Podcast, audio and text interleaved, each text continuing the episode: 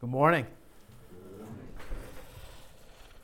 All right. Well, last week we were in Matthew and we looked at peacemakers.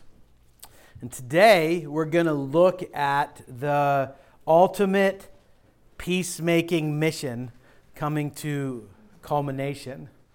Uh, Jesus' life is building towards something, and Palm Sunday is sort of the gateway to the beginning of this plan being completed.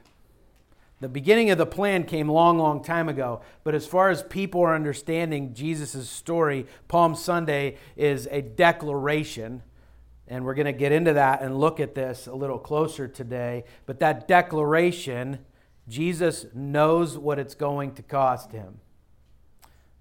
And so that's what we want to look at today. So I encourage you to turn with me to John chapter 12. Maybe you had a chance to read this between Wednesday and today. Uh, maybe even you went the extra mile and tried to find some of the parallel versions of this in the Gospels and read the different accounts of Palm Sunday. But what we're going to look at is John's account of it. We're going to take a little pause for this Sunday, next Sunday, and the Sunday after Easter to, from our Matthew series to just focus in a little tighter on the Easter story uh, together. John chapter 12 is where we're going to be today.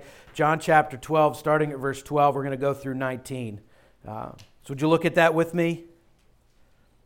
The next day, the large crowd that had come to the feast heard that Jesus was coming to Jerusalem. So they took branches of palm trees and went out to meet him, crying out, Hosanna! Blessed is he who comes in the name of the Lord, even the King of Israel. And Jesus found a young donkey and sat on it, just as it is written Fear not, daughter of Zion. Behold, your king is coming sitting on a donkey's colt. His disciples did not understand these things at first, but when Jesus was glorified, then they remembered that these things had been written about him and had been done to him. The crowd that had been with him when he called Lazarus out of the tomb and raised him from the dead continued to bear witness. The reason why the crowd went to meet him was that they heard he had done this sign. So the Pharisees said to one another, you see that you are gaining nothing. Look, the world has gone after him. Let's look at this to make sense of what's happening. The, the question that keeps echoing in, in my mind is how many times have we heard some version of somebody saying, He's here? Here he is. It was prophecies telling us what to look for, but then it was angels telling people, He's here.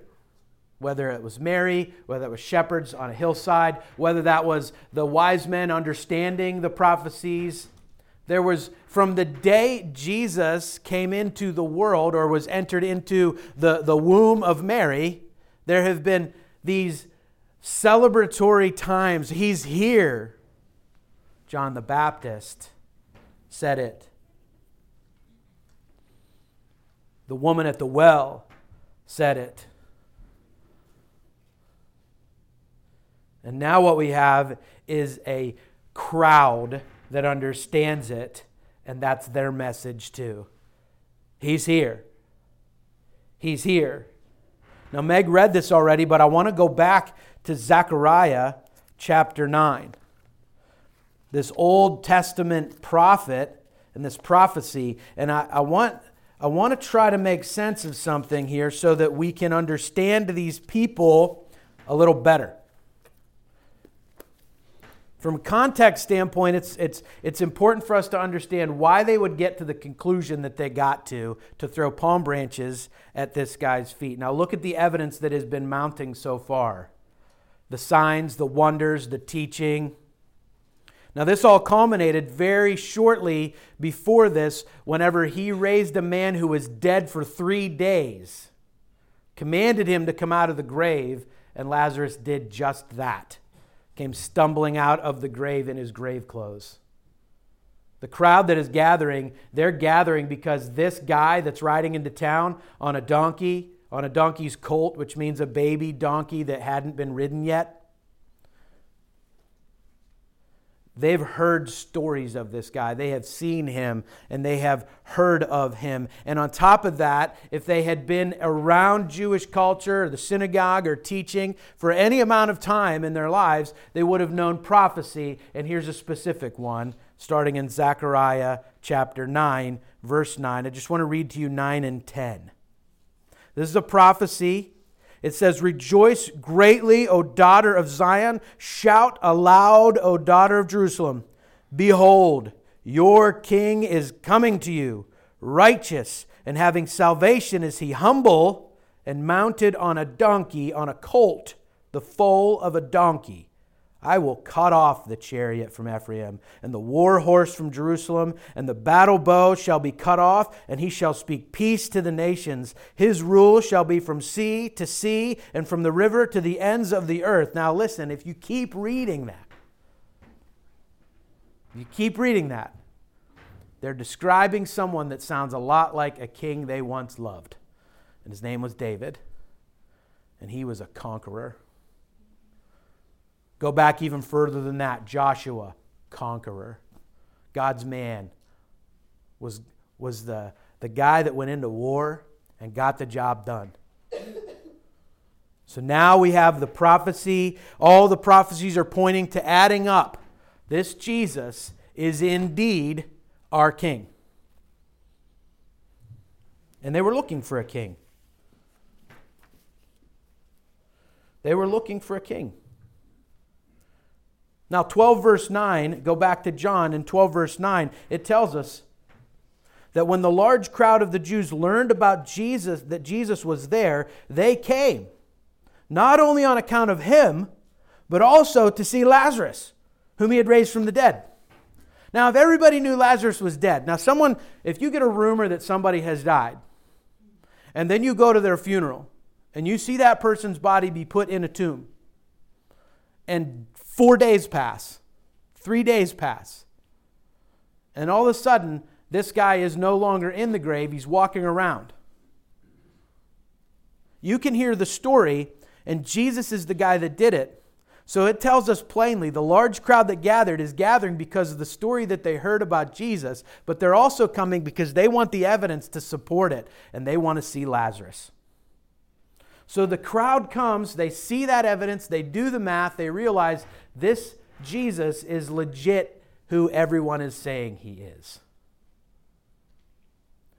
And then they think about the prophecy, and then all of a sudden, the same Jesus that they came to see, the Lazarus that is the evidence that Jesus is who he says he is, and did what everyone says he did, and did what he even said he could do.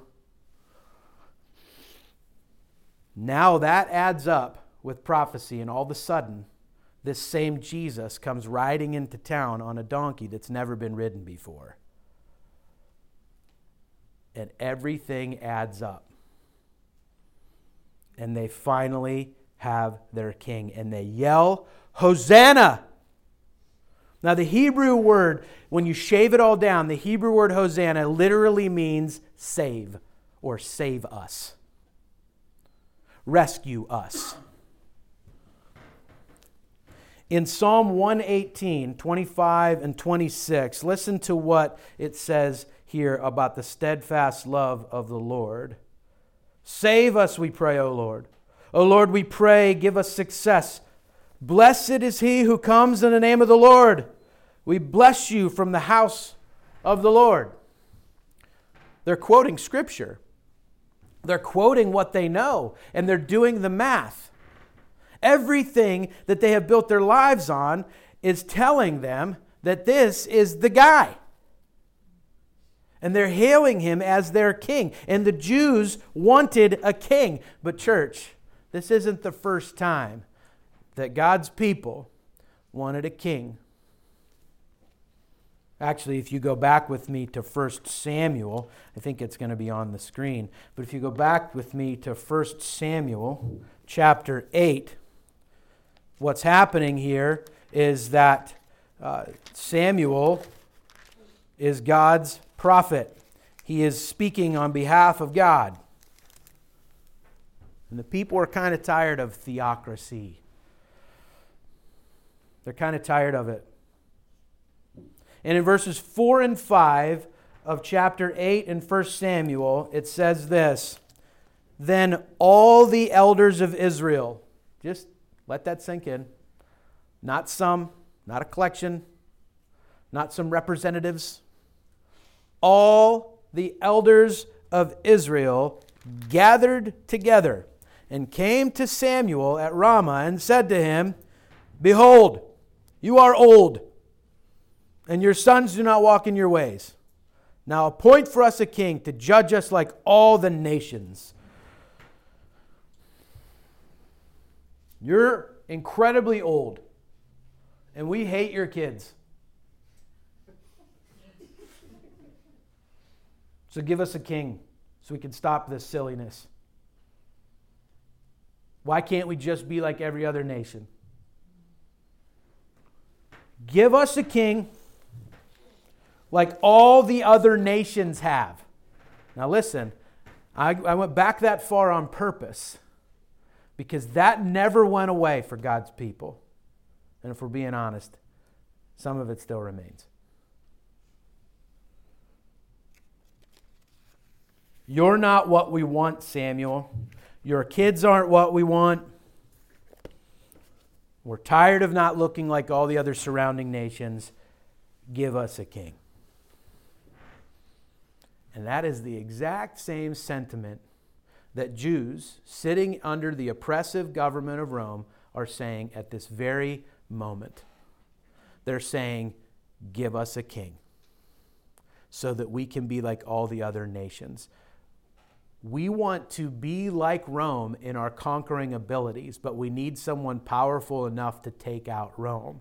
So we want to be like them, we just don't want to be governed by them. We want our own king so that we can govern them. We want to be at the top of the pile.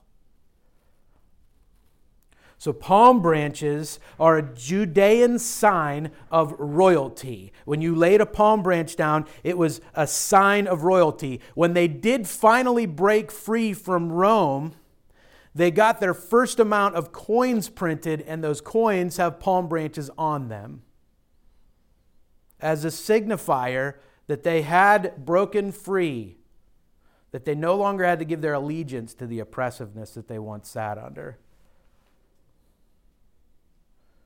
So when Jesus comes in and all the evidence supports that he's the king, he's the guy, they're saying we want a king, and all the evidence supports that Jesus is the king. So when they laid down the palm branches, what they're saying is, finally, he's here. This is the king we want. Let that sink in. This is the king we want. When you say, This is the king we want, it comes riddled full of expectations. And even the disciples didn't completely understand what was happening. By the way, one of the disciples is writing this recollection of the moment. John is the one that's telling us this story. He was there, saw the whole thing go down. Firsthand eyewitness, that's what you're seeing right here. When we read this, we're reading a firsthand account of Palm Sunday. And I think sometimes we remove ourselves from that because the book's so old and we've been looking at it so often, and Palm Sunday comes and goes, and the kids will make a craft with green construction paper and you know, we, we do Palm Sunday in church all the time, and maybe we lose sight of that. But what we are reading is a firsthand historical account of what is happening. And that same firsthand account says we didn't have any idea what was happening. We were living out of some of the same expectations as people were. It took Jesus becoming glorified for our eyes to open to what this really meant. Even the disciples had expectations attached to him being their king. And when he got arrested, they scattered because Jesus did not meet their expectations as king. He was the king they wanted until he wasn't.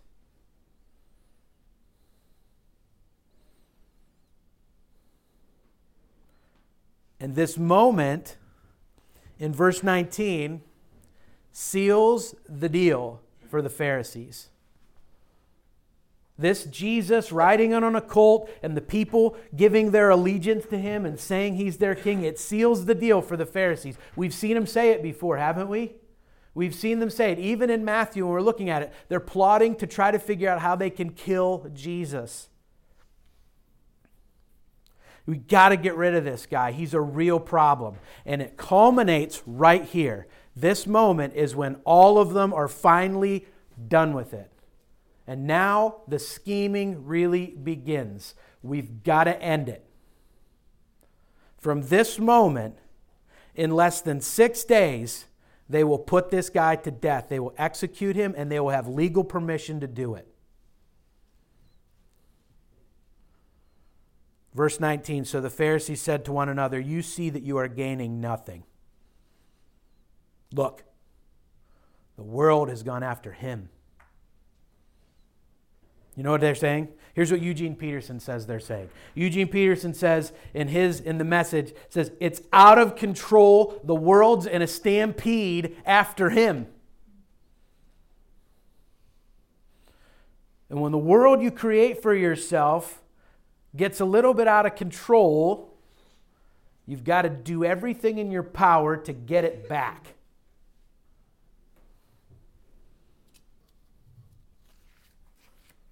The Pharisees are in this moment saying, looking at each other and saying, See, everything we've done so far to stop this guy has done nothing. We have been utterly and totally ineffective in our methods. And look at this foolishness now. Everybody's going after him. We're standing here in our nice clothes, fully educated, and ready for the task of religious leadership, and nobody's paying attention to us. They've all gone after this poor carpenter who has been a thorn in our flesh since the day he stepped into this town.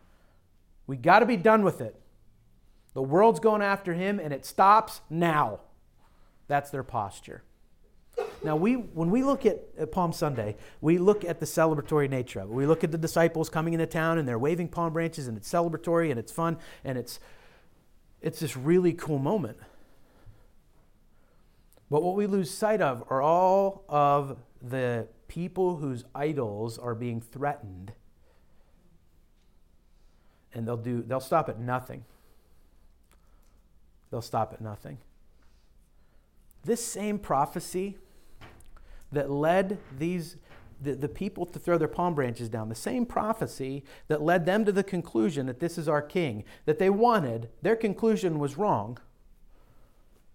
Their conclusion was right, but what they wanted was wrong.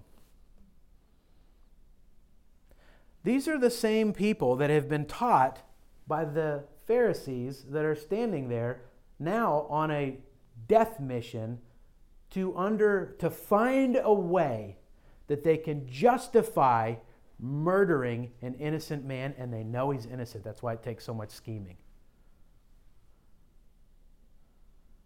And they're in the shadows because that's where sin does its best work. And they're scheming behind the scenes because that's where sin does its best work and they're in the darkness and they're, they're pulling Judas aside and they're offering 30 pieces of silver and they're going to Caiaphas and they're convincing him and they get the big wig, they get Caiaphas on board and then they go to Herod and Herod's like, no, I don't want anything to do with this. You guys are ridiculous. And it's not because Herod's noble, it's because he's a coward. Then they go to Pilate. It's the same thing. They're doing all this under the cover of darkness. And that's why Jesus was arrested at night, tried at night, and murdered in the morning. Because they did all their scheming in the dark. Listen, I'm just going to give you a quick tip here. If you're ever in church, in any church, and someone pulls you aside and says something to you that is only said to you and maybe a few people and doesn't sound a whole lot like Jesus, you know what they're doing? They're scheming in the dark. That's Pharisaical. That's what they're doing to Jesus. That's a historical context of what's happening in this very moment.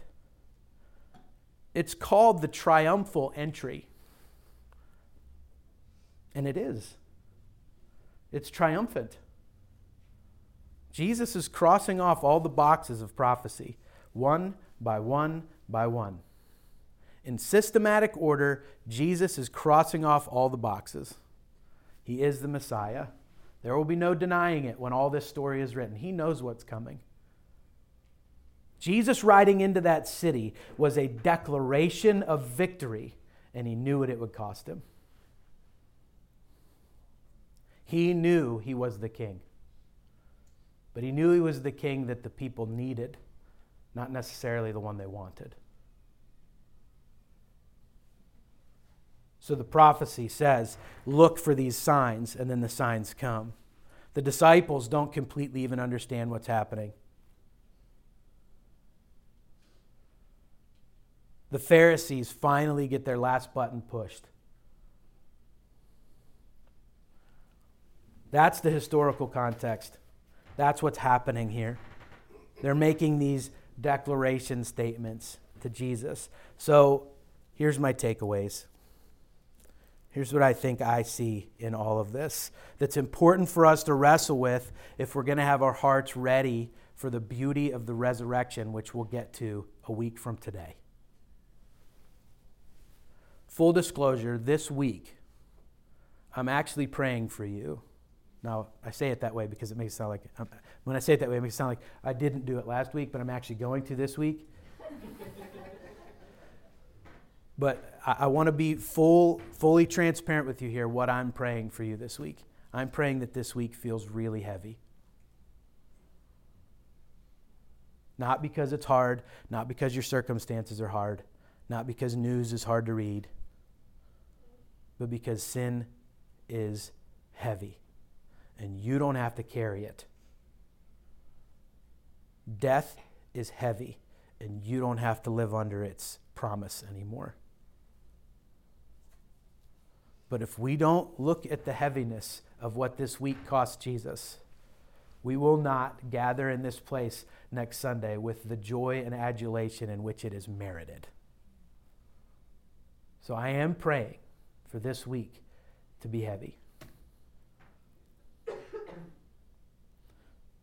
With that in mind, with that good news, cheery disposition, here's what I see. Here's some takeaways I see. Number one, wrong reading of Scripture always leads to wrong conclusions. Wrong reading of Scripture always leads to wrong conclusions. The people were out for blood. And what they were telling Jesus is, we want you to go spill some blood.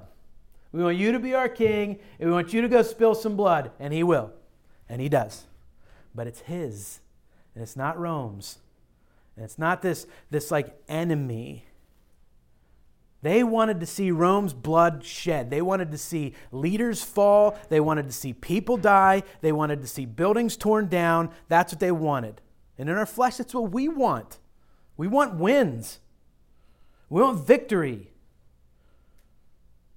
So we look at it in the way that we understand victory. But if we read Scripture properly and it was all there to be seen, it was all there.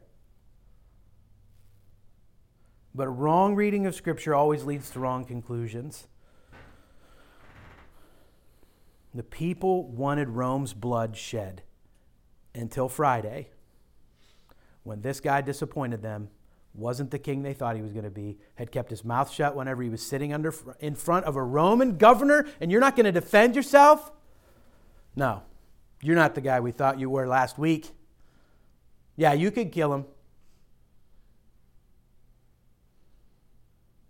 These people are out for blood because their context was based on what they wanted more than what Scripture had told them for decades and centuries, what they actually needed. To watch for their Messiah, yeah, of course. But Isaiah tells us plainly what's going to happen to him.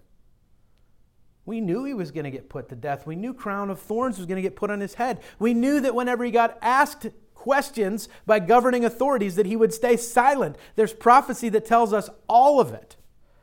They were blinded by their own expectations. Those expectations were not in sync with God's word. We have to be people of God's full contextual, full counsel of God, Genesis or Revelation word. We can't just read the parts we like. Again, that's why I'm glad we're studying through Ezekiel leading up to Easter. Because I myself, I wouldn't have said, you know what we should do?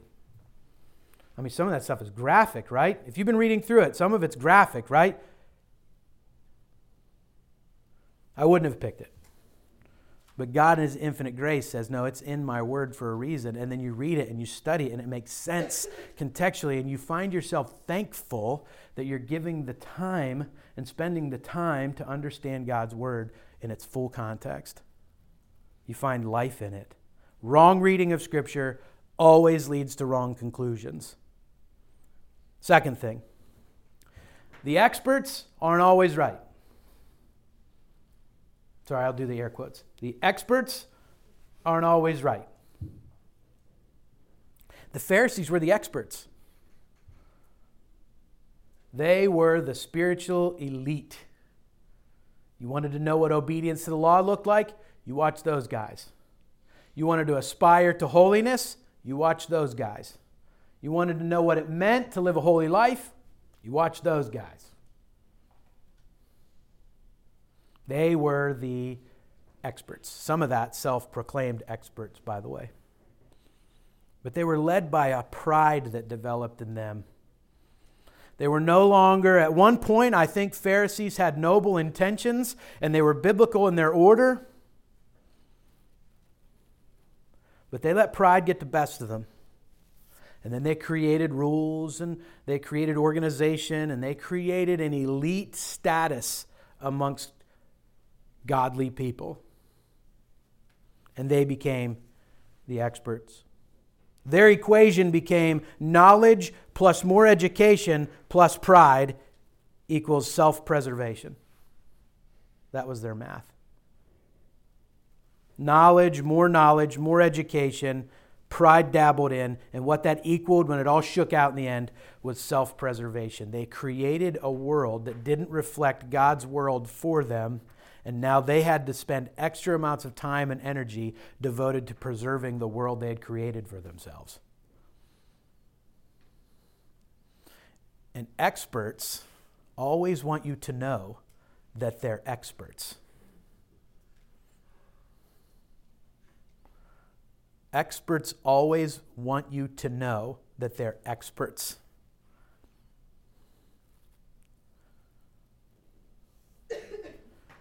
So, where's Jesus in the equation? Notice he's not there.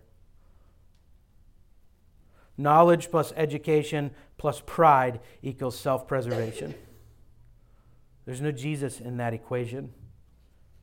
The experts aren't always right. Jesus is. Number three Jesus is the King regardless of our expectations. Here's the thing about Jesus. I've heard it said that Jesus always exceeds our expectations, but I don't think I agree with that. I think Jesus completely blows our expectations out of the water.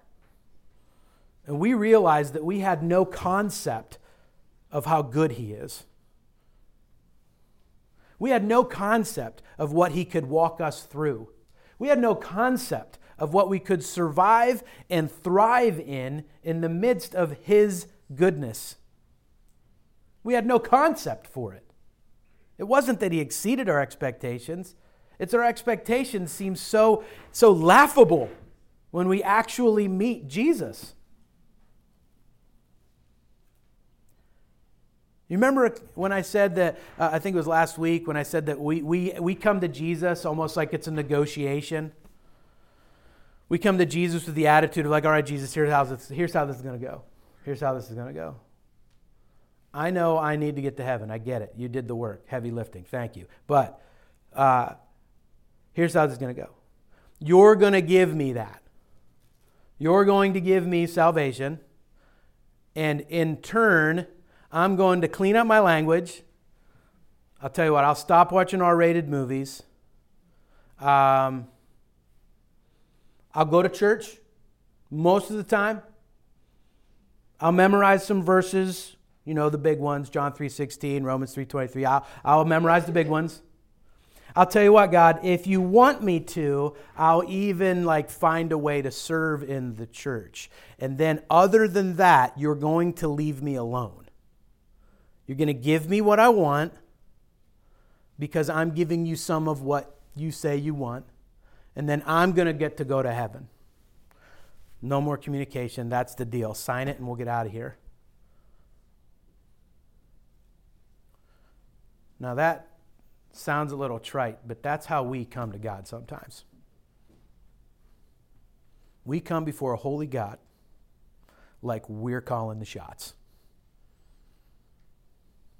How arrogant are we? We, myself included. I don't come to God asking Him for something. I come to God telling Him what He needs to do for me. And then when I don't get it, unmet expectations mean it's either God's fault or somebody that represents God's fault. Because it surely can't be mine. So, regardless of our expectations, Jesus is the king. He crossed all the boxes in prophecy. He rides into town. People claim him as their king. They turn their backs on him, including his own followers. As far as we know, there are like three people left at the foot of the cross that claim to be followers of Jesus on the day he, was, he breathed his last earthly breath here. The rest of them scattered. They were terrified.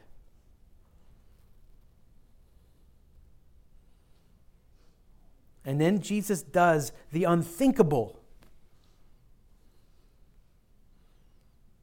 He doesn't just raise some other dude from the dead a dead, cold, three day dead body is laying in a st- on a stone tablet tucked inside of a cave, wrapped in cloth and sealed with a giant stone. They have done everything in their power to make sure that it is well aware to the masses that this guy is dead. He wasn't the king you thought he was. And Satan laughs with delight. For a short amount of time, he feels like he won. He's drinking champagne, he's spraying it on his buddies. He won, man. And Jesus doesn't call Lazarus out of the tomb this time. Jesus, by the power of God, breathes life back into those lungs, shatters the stone, walks out of that grave, and for 40 days walks amongst his people, saying, See, I told you exactly who I was. It's not a, I told you so. He doesn't go up to Pilate and go, he just lives in victory. He is exactly who he claimed to be. And his posture says, I have done everything that I could possibly do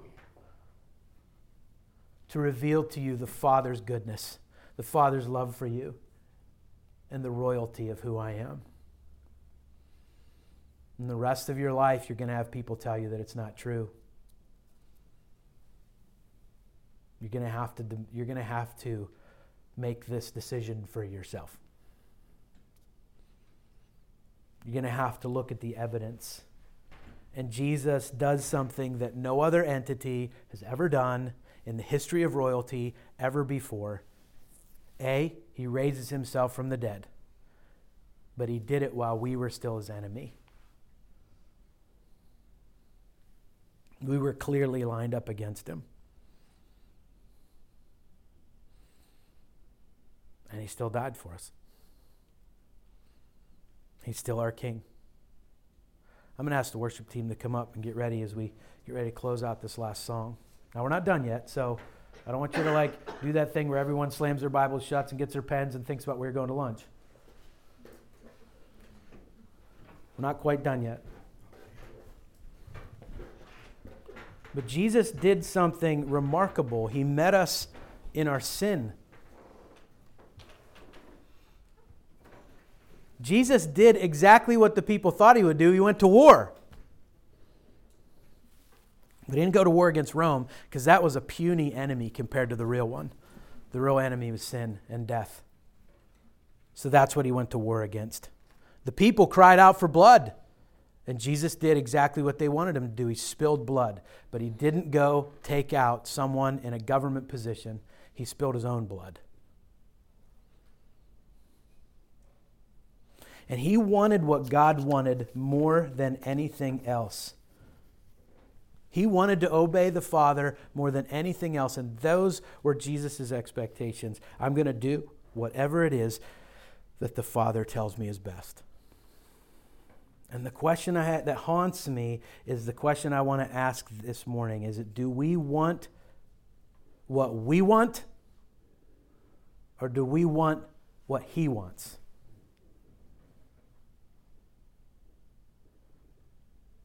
Do we want what we want and we will grasp and do and claw and, and hurt whatever we have to do to get what we want?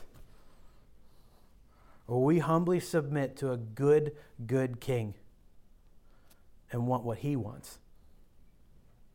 Because your king is worthy he wants for you what is best. He gave his life so you and I could have what's best, to claim royalty for ourselves, to become equal heirs to God.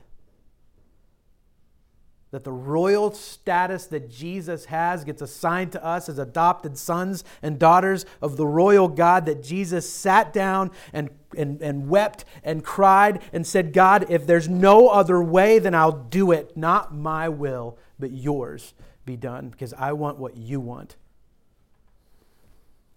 And is that our posture? Is our posture leading into Holy Week, the week where we can, in exponential fashion, focus our time and energy on the turning point of human history and the turning point of our own lives, the, the moment that Jesus conquered sin and death on our behalf? He didn't need to do it for him, he already had access to God. He was already perfect. He didn't need to do it for him. If he was a selfish ruler like the rest of us would be, he would have just went back to the Father and said, "Let them be them." But he didn't. He knew what the Father wanted, and he said, "I want what you want, God. Your will, not mine." And is that our posture as we enter into a week where we celebrate the turning point of our story? While you and I were yet sinners, Christ died for us, and he did that because he looked at the Father and said, This isn't about what I want. It's about what you want, not my will, but your will. Father, thank you for this amazing truth. The reality that you are a king that can be trusted, a king that, quite honestly, is selfless. Your will be done. My God and Father, as in heaven, so on earth, my heart is drawn to self exalting. Help me seek your kingdom first. God, as we sing together, as we end our time together, may you weigh upon us deeply the weight of our sin, and then allow us this week to walk with you and feel the freedom of not having to live in it anymore. May you crush us with the reality of what our salvation cost you. And then restore us with the joy of our salvation that brings us into right relationship with a holy God who is our King, who we can pledge our full and unadulterated allegiance to. Not our will, but yours. In your name we pray these things, Father. Amen. This song may not be completely familiar to you, so I just encourage you to sit and, and listen, and when it's time to stand, we'll stand and sing together.